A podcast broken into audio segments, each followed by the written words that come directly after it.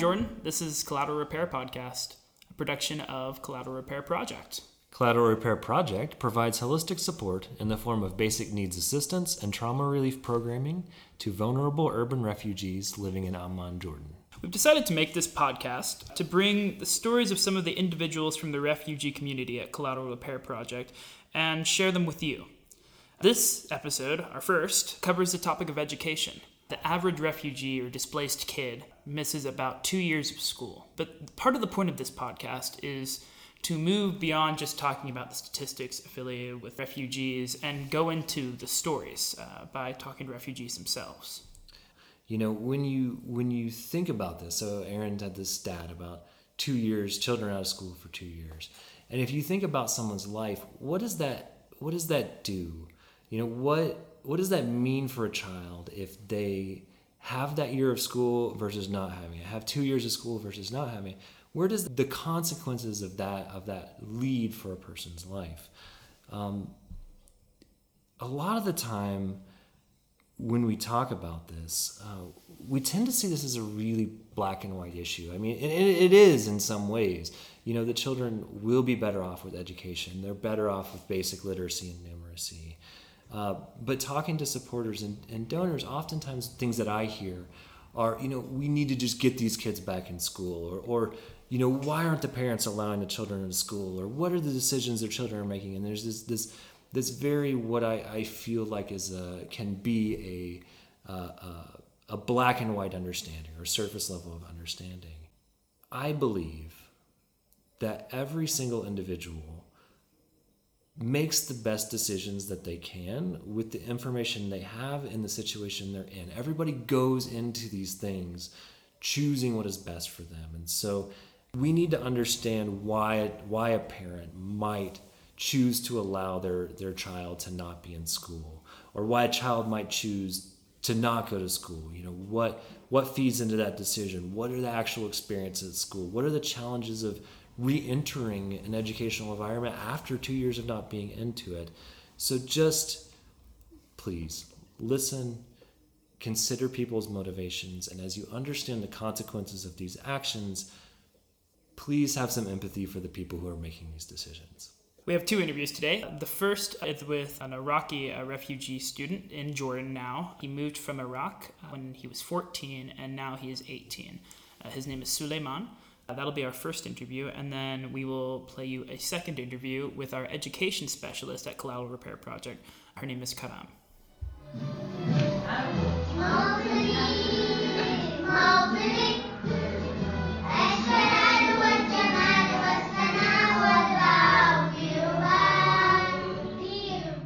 So, can you give me some background about why your family left Iraq and how old you were at the time? My family um, left. We left Iraq in 2007, in the beginning of 2007, right after Saddam Hussein was executed. The reason we left is that um, my father was kidnapped in the in late 2006, and um, he was kidnapped for about eight days and uh, we had to pay a ransom. Uh, but the kidnappers did not let him go. He want, they wanted to kill him um, because he was Sunni. Um, and f- funny enough, the people who actually kidnapped him were Sunnah. So they were exploiting the new instability in Iraq. Yeah, yeah. Um, so he paid the ransom, but they didn't let my father go. Um, but in a miracle, the Americans came to the area and they were sort of, you know, doing a, re- a routine check, sweeping the area for, uh, you know, suspicious activity, uh, weapons, stuff like that. And the kidnappers left. And uh, my father uh, realized that they left, and um, he managed to um, to release himself from his uh, from his from the um, from the restraints on his hand, and he managed to escape. The way I felt, I was almost um, belligerent towards my father. I was feeling angry, and I kind of blamed it, blamed it, blamed him for what had happened. But I was a child. Yeah, you were a kid. Um, but then he took the initiative and he approached me. And then when he actually gave me a hug, I realized how. I realized how okay the situation was now. You know, everything was okay now. It's gone. It's over. And I remember crying, but it was a very sort of. Um, it wasn't a cry of of oh I'm hurt. It was a cry of happiness. I think that's the first time I've ever cried out of happiness. Yeah. Um, so why why did your family leave Syria um, to come to Jordan? my father suggested the idea of going to Jordan. Um, and the media was going nuts over the the things that were going on in Dar'a at the time, I remember. Uh, it was sort of the, the start of the revolution was in Dar'a. And the media was going crazy, um, but it had not reached Damascus yet. But my father said, it's better to leave now than to stay here and get stuck. So uh, turns out he knew a war when he saw one, and uh, we we were in Jordan by June of 2011. So why did you leave school? And um, what did your parents say when you decided to leave school? So it, it kind of dropping out of school came in steps. It started with me not going to school, like on a normal school day, I would not go. And my parents didn't really question it, you know, because they knew how bad school was for me. And they understood how uninterested I was I was in school. So they didn't really protest that much. But I remember, you know, like there were times where I would go absent for like 14, 14 days or something. Um, and then I would come back, and then they the school would have me sign a contract that I would never be absent again. But then I'd go absent again because I don't really care. Uh, and then they they go over that again. But the main reason why I kept winning, going back to school and not uh, being accepted back was because my father was completely in agreement with it. Like he, he didn't mind. It was like you know he would come with me to school and say, "Oh, we had some family stuff and he couldn't really come," um, and he always made up excuses for me because he understood how I felt. Um, so during that time, I had formulated my decision that I was going to leave school the year after. I'm not going to attend 10th grade in this school. Um, and my decision was um, was further backed up by the fact that they were going to move us to another school because they don't they don't take 10th, 10th graders. They were going to move us to another school. Um, there was a lot that was filled with sort of bigger kids because it, they only the other school only took 11th till 12th. So it's filled with bigger kids with much bigger problems, and those were the kind of kids who had, you know, knives and stuff. And my brother had attended that school, and he said it was horrible. And the teachers are a lot more rigorous there, uh, not in their teaching, but in their disciplinary um, uh, approach. Like corporal punishment? Oh yeah, totally. I got hit so many times when I was in school. They use this uh, this big old plastic tube that they use for water. Um, they buy it. They buy it from like a supply shop. They tape one end of it where they the handle, and uh, if you do something wrong, or if the entire if one of the, one person in the classroom does something wrong, the entire classroom gets punished, and that happened a lot. I didn't do anything. Why am I getting hit? and I was sort of screaming for um, independence and justice. I don't know, but th- that was a defining moment in who I became to be, because now I'm not. I I refuse to get uh, subjected to something that was wrong or unjust. Um, so it, I learned a lot, sure, but there's other ways of learning that. Um, But your parents basically recognized that your self esteem was sort of dwindling and that you weren't really learning anything. And so they just didn't want to put you through it anymore. So no. So it was yes, yes. That's my my parents understood how bad it was, but they weren't the ones who who got me out of school. Um, so in the summer, uh, in the summer of 2014, after ninth grade. Yeah, in the summer 2014, I had spoken to my father about it. I was like, Dad, I don't want to go back to school. I want to drop out. Um, and he didn't. He thought about it. He sort of stared blankly, and then he was like, "Okay, if you don't want to continue, that's fine. That's your choice." My mother, on the other hand, she disapproved, and I think part of the reason is that she didn't actually see the school see the school herself. My father did. He saw my classroom. He saw my teachers, and uh, he understood that it wasn't too good. My mother had never seen the school, and I think that sort of affected how she um, reacted with when I told her of, of, what I want. But that did not stop me from dropping out because my brother-in-law, my sister's husband, he uh, he supported my decision, and he he and my he and my mother have a really close relationship. So my brother-in-law were, was able to speak to my mother and convince her of you know, letting it go for now. Uh, I felt like, you know, it can wait because any decision that, that any major decision was really backed up by I'm to travel soon and this is not going to be for a long time, which is not a, a very, which is not a correct mentality or mindset. So, what was life like for you out out of school after you left school? Mm, well, dormant. During that time, I didn't really do anything. I remember, you know, because so I, I wasn't completely dormant. So my so my friend he kept he he still went to CRP and then he dragged me along with him.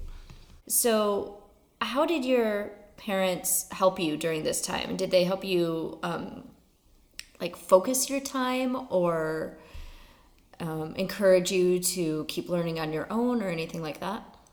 they really liked it. They really, really liked it when they saw me reading a book.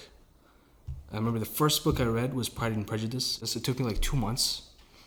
Uh, I I used to I had to hold my phone in one hand and the other the other hand hold the book because there were a lot of words that I did not know. And I remember I, I really liked the book and I liked how it progressed.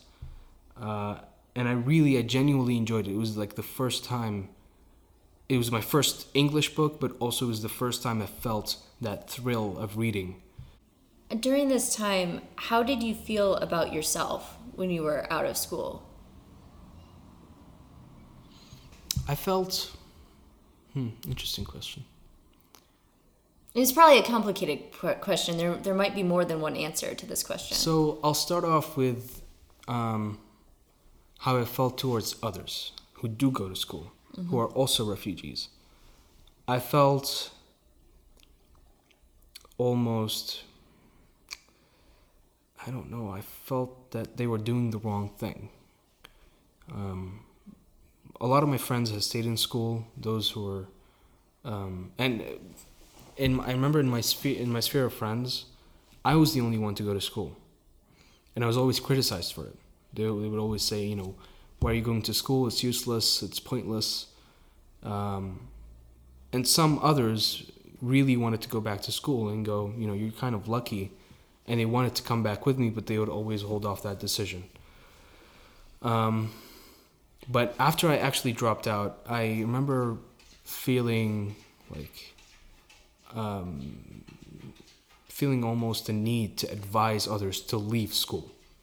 Mm. It's kind of weird, but uh, one of my friends, for example, I saw he was with me in class, and he was Iraqi, and he said he, he was still in school, and I was like, "Why are you still in school? That's that's pointless. Why why are you just drop out and do something else?"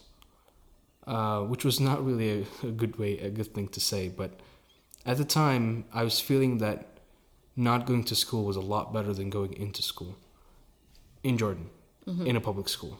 That's that's how I felt. But towards myself, I didn't have a. I didn't feel less self esteem because my self esteem was already uh, damaged when I was in school. I was being controlled by others, and if something happens, I completely have no say in what, what whatsoever. Uh, but now, being out of school, I felt more free, um, and I felt more like a human. I didn't feel like um, I didn't feel like a slave like I did in school.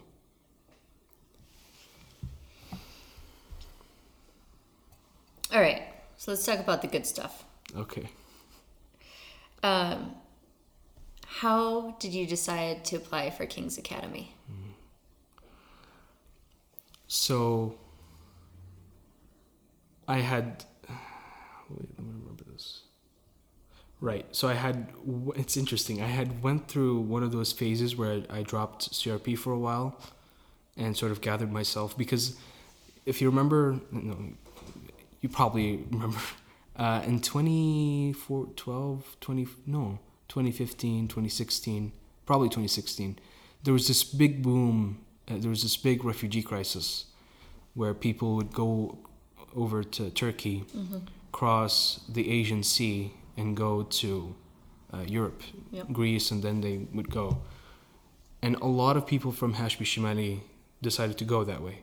Syrians Iraqis um, my best friend, the one who I mentioned earlier, uh, his mother decides to pack everything and go that way. Um, so he left, and I, I was alone. Uh, he didn't make it. He he crossed the sea. Well, he didn't cross the sea. He he um, they got to the sea, but then they returned because it was it was it was cold. It, this was December, so it was cold. It was um, the the sea was a bit you know um, not not very Choppy. yeah choppy, and uh, yeah they, they didn't go through with it. So they went back to Iraq because they couldn't back go, go back come back to Jordan because leaving Jordan without paying the fines means that you have to basically ban yourself from entering the country for the next five years. So that's what they did. so uh, I was away from my friend. Uh, I had just underwent a major sh- uh, surgery in my in my right foot. I have a club foot, and I, I got that corrected. Um, so I kind of, you know, dropped CRP for a while. Then I decided to go back after a while, um, and I saw Amanda, and she's she brought it up. She's like, you know, you're you know you're in a good spot, um, and uh, she she had always criticized me for leaving school, always, and she said it's time for you to go back. Have you ever thought about going back? And I was like, yeah, I definitely did think about that, but I don't want to go back to a public school. That's absolutely not what I want. So she said, you know what, you know, you know, uh, research it. If you see a school, if you find a school online that you like in Jordan, um, maybe they offer scholarships, or maybe CRP can um, CRP can help you with uh, your your tuition. And I was like, okay. So I went online, found a bunch of private schools in Jordan, not ones like American community schools or King's, but ones that are like um, local private schools. that you- Local private schools that somewhat well to do Jordanians might send their kids to, but probably not of the same level that expats or very wealthy Jordanians are se- sending their kids to. Right. Well, there was still a lot of wealthy, wealthy people there, but it was generally speaking, it was just better than a public school.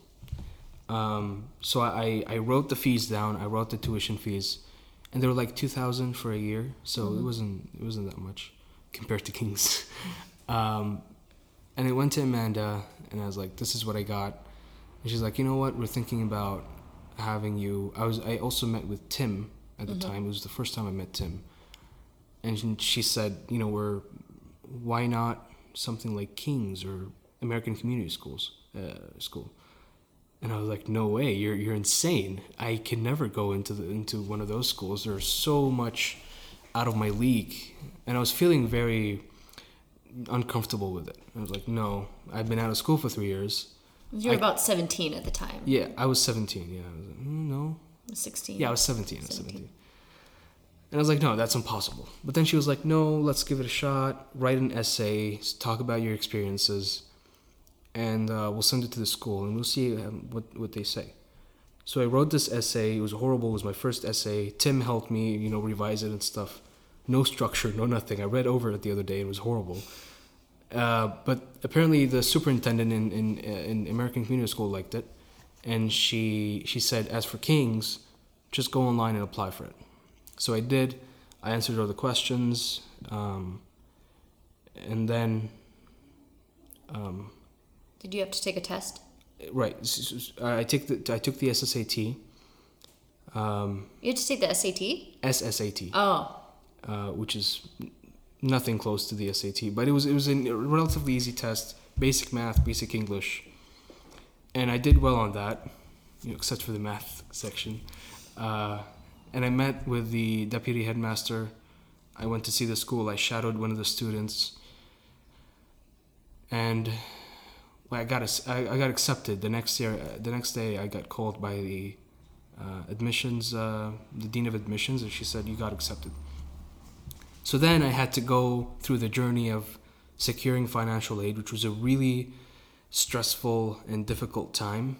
Not the uh, not like I went over uh, one when wander the streets and asking for uh, money to pay for my tuition, which would take me forever because the tuition was so much. But the people who were there, the dean of, the dean of admissions, um, he's the one who found my uh, tuition. It took a while. It took I a was- few months, right? It took a few months. I was really stressed. I didn't know what was coming. But he eventually got me the money that I needed. And now I'm in King's. The the dean of admissions is he passed away. He had cancer. Um, and when I came into my first year in King's, he had he had left. So last year was his last year in King's. Um, so yeah, I, I'm I'm kind of feeling bad that I didn't get to personally just hold his hand and say thank you, because he's the one who went through all the trouble of finding my the finding the money I needed. Um, so King's is one of the best boarding schools in the Middle East. Um, you board during the week and then you come home on the weekend.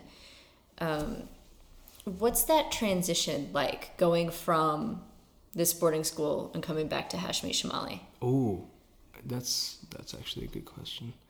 So every weekend when I come back from Kings and come into Hashmi, I get culture shocked, like stunned, um, because Kings is an entirely different community. It's really secluded from the rest of the Jordanian community. Uh, most of the people there are more open and they're more liberal in their mindset and the way they dress and the way they speak. Um, so coming back to Hashmi is just a completely different experience. And I sort of, I, I felt like in the beginning, I didn't really notice it, but then slowly I started to notice just how, you know, it was completely polar opposites. Um, and I still get culture shocks every weekend or every holiday. But the thing is, in winter break, um, in winter, I, in winter break, so sorry, a lot of things are going through my head now. Sure, take as long as you want. Um, but when it, when I say culture shock, I come from Kings and I get culture shocked about Hashmi. But going back from Hashmi to Kings, I don't get culture shocked. Um, but in winter break, for three weeks, I stayed in Hashmi. And then after three weeks, I came back to Kings and I felt completely out of my place. I was like, what the heck am I doing here? You know, this place is totally different. And I felt like I, I had to go through that same acclimation period that I went in the beginning of the year. And I, I, me and Tim is a teacher in Kings. I don't know if you've, we've Yeah. never, we have not mentioned that. But um, we spoke sometimes, and I told him how I felt. And uh, you know, he's like, "Don't worry about it. It's it's you know, y- you'll you'll get used to it again." But it was definitely a weird fe- a weird feeling, feeling out, out of place. I felt like that a lot in Kings, but then slowly, you start to appreciate your own worth, um, and I suppose in a way you, you get used to it. So, what are your favorite things about Kings? first of all, it has a lot of smart people. It has a lot of people who genuinely want to improve their community. They have a trait that is they're altruistic, um, and they want to actually benefit not just Jordan, but the entirety of the of the Middle East. On the other hand, there are students who spent their entire time in the uh, Kazia, which is the the school store. They go and buy stuff, chocolate, sandwiches, croissants, whatever, and they spent their entire time there. And they so in in in, in that Kazia, we don't have to pay money. We have a card. We we sw- swap the card. We buy whatever we want, and then the money gets um, uh, put into our account. That oh, you paid, you bought you bought this, and this is what you owe us. There are students who spend like, sorry, there's students who spend who spend like three thousand JDs a month on just. It's unbelievable. They spend like so much money, and they care nothing. They care about nothing except themselves and their friends, and uh, what they're gonna do for dinner. Um, some of them are still. the- the- Some of them are pretty smart. Some of them are pretty apathetic. They don't care. You know, they, whether they study or not, they're still gonna have a warm bed to sleep at night and something to eat, and uh, pocket money for the week. Um, but I think the the biggest thing that I like about Kings, that I actually love about Kings, is just how diverse diverse it is. Not when, not just when it comes to nationalities and where students are from, but also diverse in socioeconomic backgrounds. There are students from all over like the social classes of Jordan. There are students who are like me, come home to uh, an area that is buzzing with noise and and and cars and just dreadful, dreadful um, white noise all the time that you can't sleep.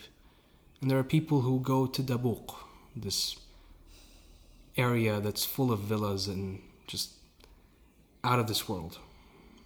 Um, and I, I think they all share sort of one.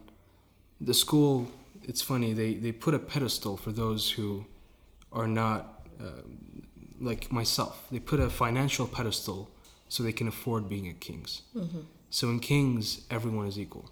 Has there been bullying at Kings or kids who like just don't get what your circumstances are or anything like that? Oh yeah, I remember this one time. Um, so in Kings, I took some activities that made me feel like a real aristocrat. Um,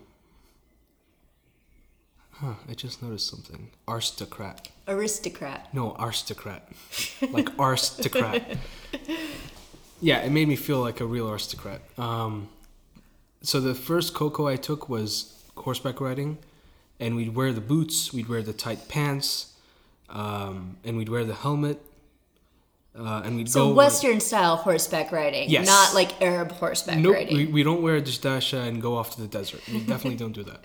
And the stables that we went to were actually the king's private property. Like they were his horses, his stable, uh, and the people who were with me were also like people like who were acquainted with horseback riding and people who had money. So one of the people there, I remember one time I was going back home for the weekend, and uh, she was sitting in front, and we were talking, and she was like, um, "Where do you live?" In Amman, and I was like, "I live in Hashmi Shamali." She's like, "You live there?" And I was like, "Yeah." She's like, "Do you own a house there? Do you own like a like a? Are you visiting? Uh, What's going on?" And she was like, she asked me this question that was really weird. She asked me, "Do you have a do you have a house there?" And I said, "Yes." And she said, "Muluk," which means you own the house. And I was like, "No, it's rent." And then it's like someone slapped her in the face. She went back and she was like, "Oh." It's not that she was sort of, "Oh, you rent a house, you don't own one." She was just like, "Oh, I'm surprised because you, you don't you don't seem like it." So she associated me or she associated people who rent houses instead of own them as being lowly or different in a in an inferior way. So that kind of um, that was a weird experience. How did you feel? I felt an assortment of things. I'll Um, bet. but I was I was I was kind of happy that I was able to represent those who because she knows who I am. Uh, she knows what, what I've done. Um, and So you gave her a different perspective. yeah, I did. I suppose I did. I, I hope I did. Um, and I think that sort of changed the way she saw people who rent houses instead of own them. And by that, I mean a metaphor for people who don't have that much money. Yeah. Yeah. What about with like your brother? Because I mean, I I could see if he were a couple years younger, he could have been at King's. Yeah. You know, I've been thinking about that the other day. Because I'm in a, I'm in a completely different environment than my family. Um, it's been a source of concern for me, uh, thinking about my brother, my brother specifically, because he's seen King's, um, and he really likes it. And the other day, he asked me if he can come and stay with me for a day to see how things are, to hang out.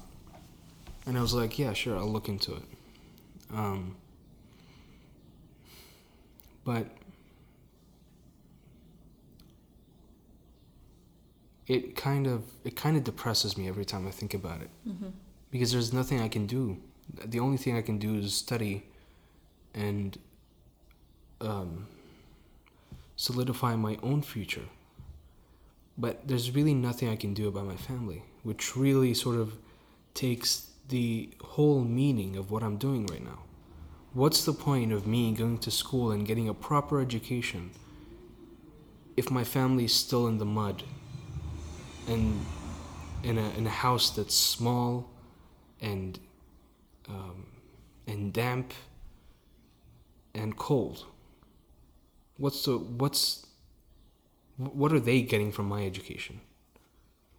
And I remember thinking that if I do go to King's, but before I got accepted, if I do go to King's, my main goal was to succeed so I can pass on that success to my family.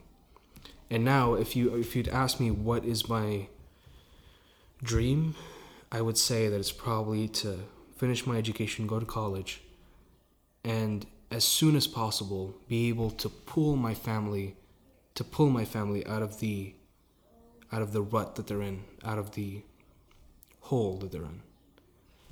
And thinking about my brother, that's probably like the because my brother's twenty my brother's twenty four now. And my father was speaking to me the other day about how he sensed that my brother was feeling depressed because of where I am. But still, despite this, when I see my brother every weekend, He's happy to see me.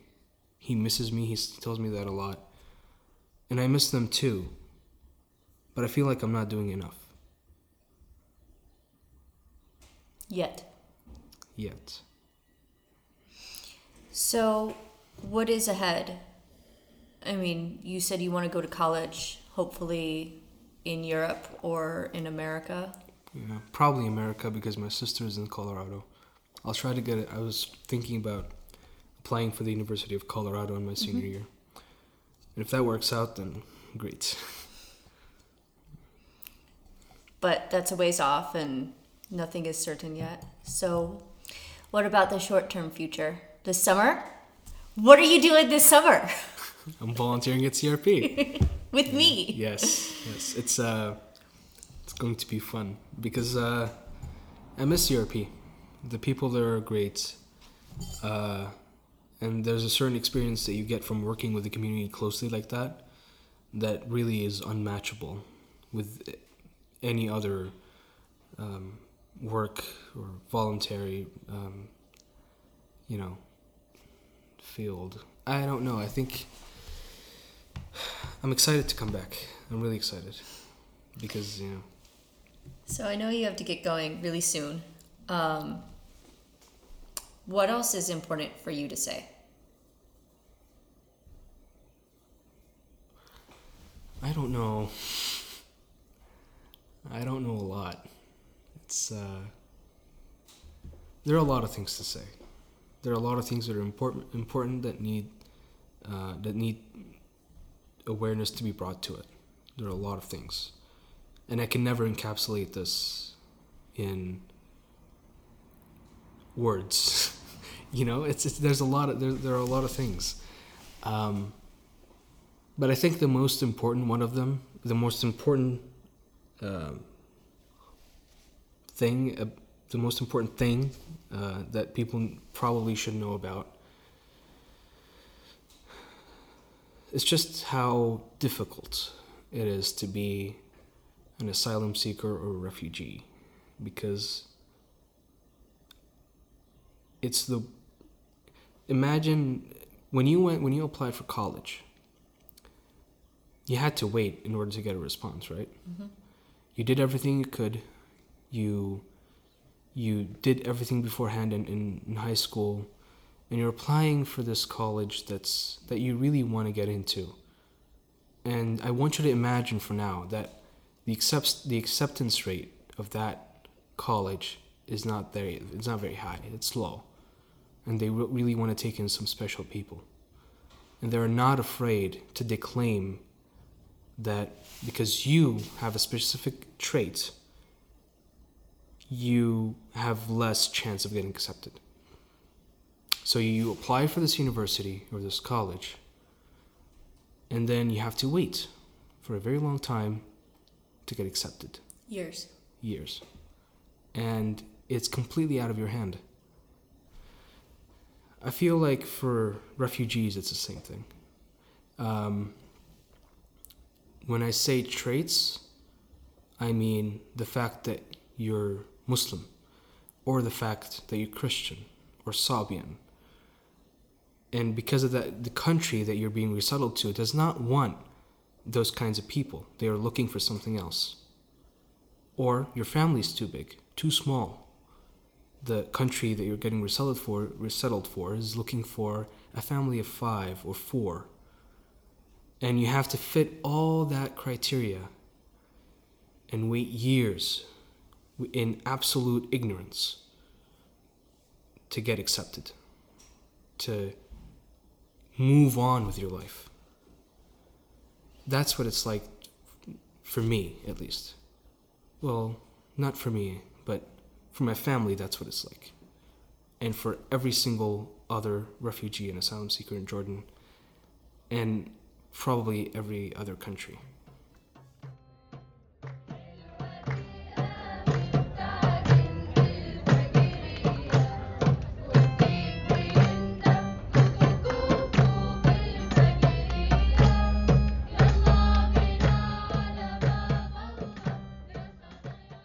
Second interview today is with Karam Hayef. She is the educational specialist at CRP. Karam attained a BA in English Language and Literature from the University of Jordan and went on to do a master's in applied linguistics at Mu'tah University.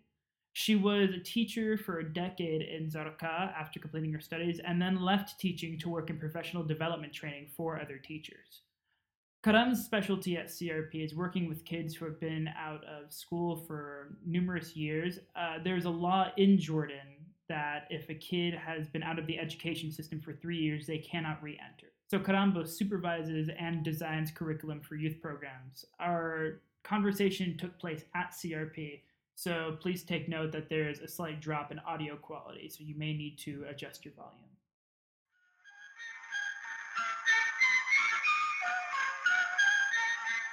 So my first question to you is generally how much time does uh, the average refugee uh, kid lose from schooling after they're relocated from their home country?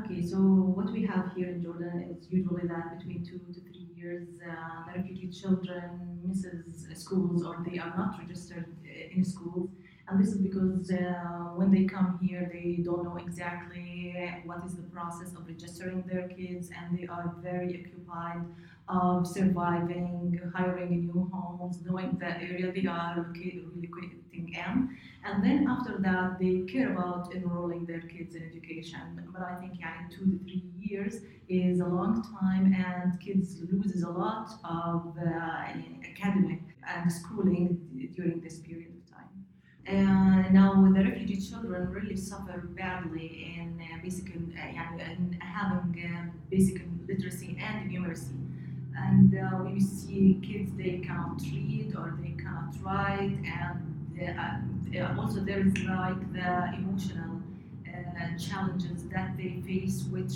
uh, make these things deteriorate, and they uh, lose interest in, in learning new things because they are dealing and suffering and try to cope up with the new things that is happening in their life. And so they have to go into non-formal education to catch up. So this is like uh, because uh, you cannot place a child who misses four years or three years in the same class because we know that it will, it won't work. And many of them these uh, uh, really uh, refugees they suffer again from their self confidence and uh, self esteem. They struggle struggle with the academic subjects, so they drop out by themselves most in most of the cases. So we have this non-formal education or a catch-up education or dropout programs to help them and go into schooling, but on their own pace. And uh, real quick, let's talk about uh, the logistics issues of, of re-enrolling in school. What kind of uh, obstacles do kids uh, face when once they are relocated to another country? The challenges they face in getting back into school. Uh, we have this uh, issue with the changing policies.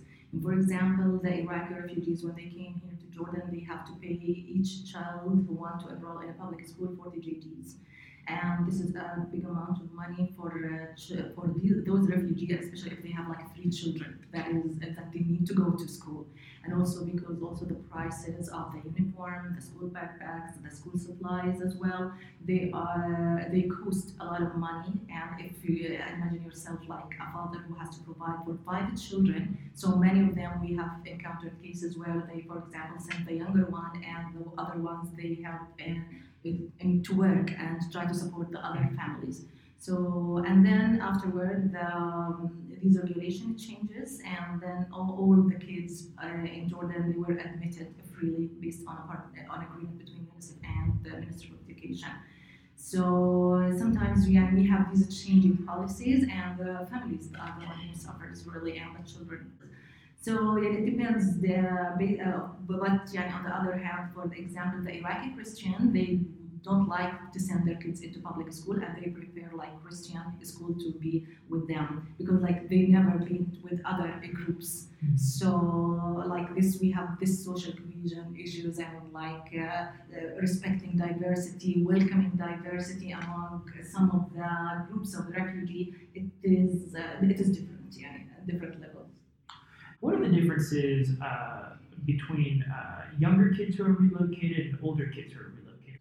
Uh, sometimes they have uh, something in common like for example uh, most all of them they have this kind of stress but it is in different levels and really it affects their development their uh, interaction with other kids with the society that is around them but we see like the teens because like misses school for four years and they have like this they are becoming they are growing up. They have they want to prove their identity. They want to prove themselves. And they so they uh, yeah, for example their reaction it is um, more aggressive than the other ones.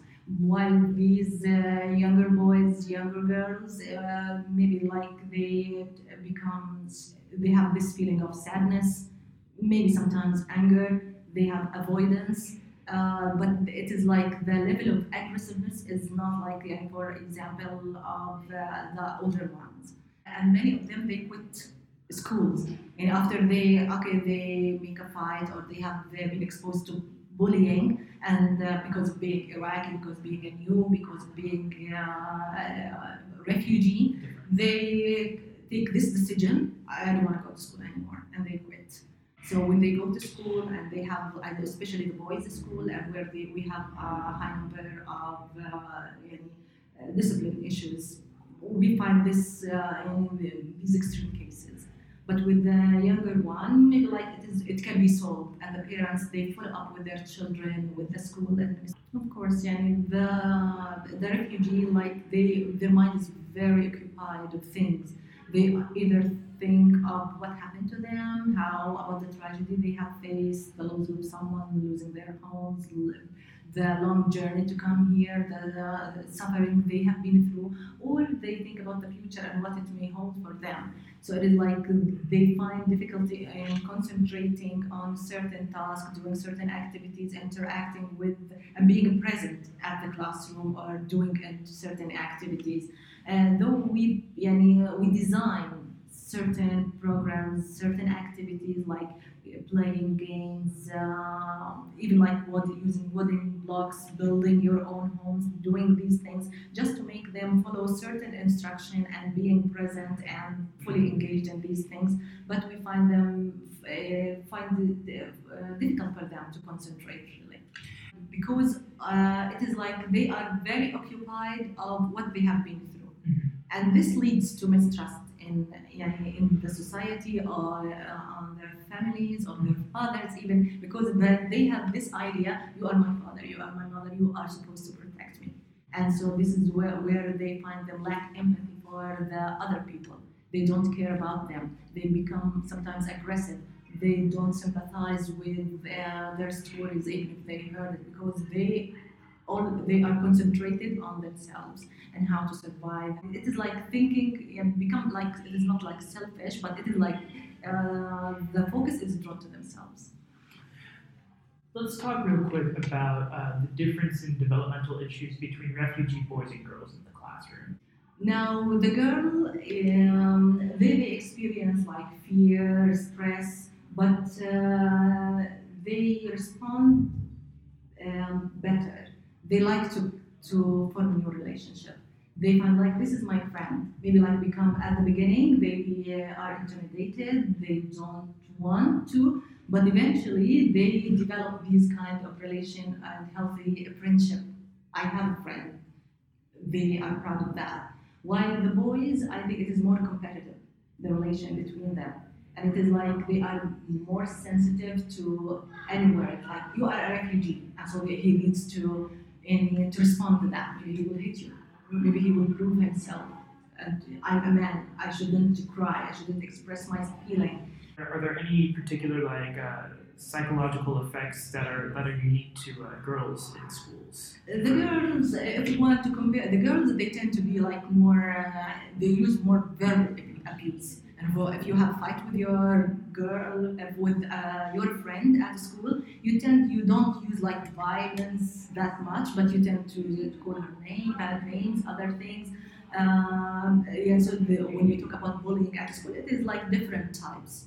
Uh, the boys they tend to use physical, but the girls they use to do verbal more than that to express themselves or to deal with certain problem. And some girls they have a healthy uh, way of dealing with things, but these are things that is better between girls.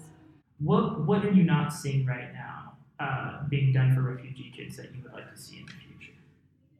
Of course, yeah, I believe the most important thing is education, and uh, those children should be yeah, in schools and nowhere. And because like we have kids here at the CRP in different ages, they cannot read, they struggle with the basic literacy and numeracy.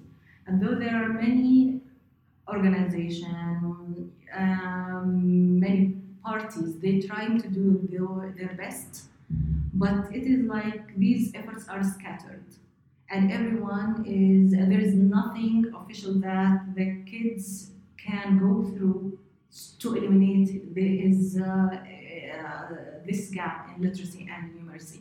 So it is based on certain efforts and individual efforts. I, what I would like to see it is like we need to design a comprehensive educational program for those kids so that they can go through no matter where they are, if, even if they are staying at home, if, even if they are not going to school, even if they are working to support their families, at least we they have this chance to you know, to learn and uh, to you uh, know, to have this kind of schooling because they are missing schooling uh, and it is affecting them very badly. Karam, thank you so much for sitting down with me today. Thank you, thank you very much.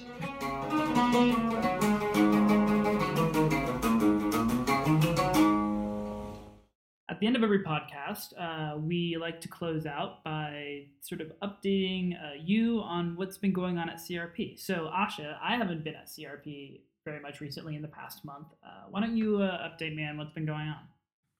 So, in the last week, we're just finishing up the month of Ramadan.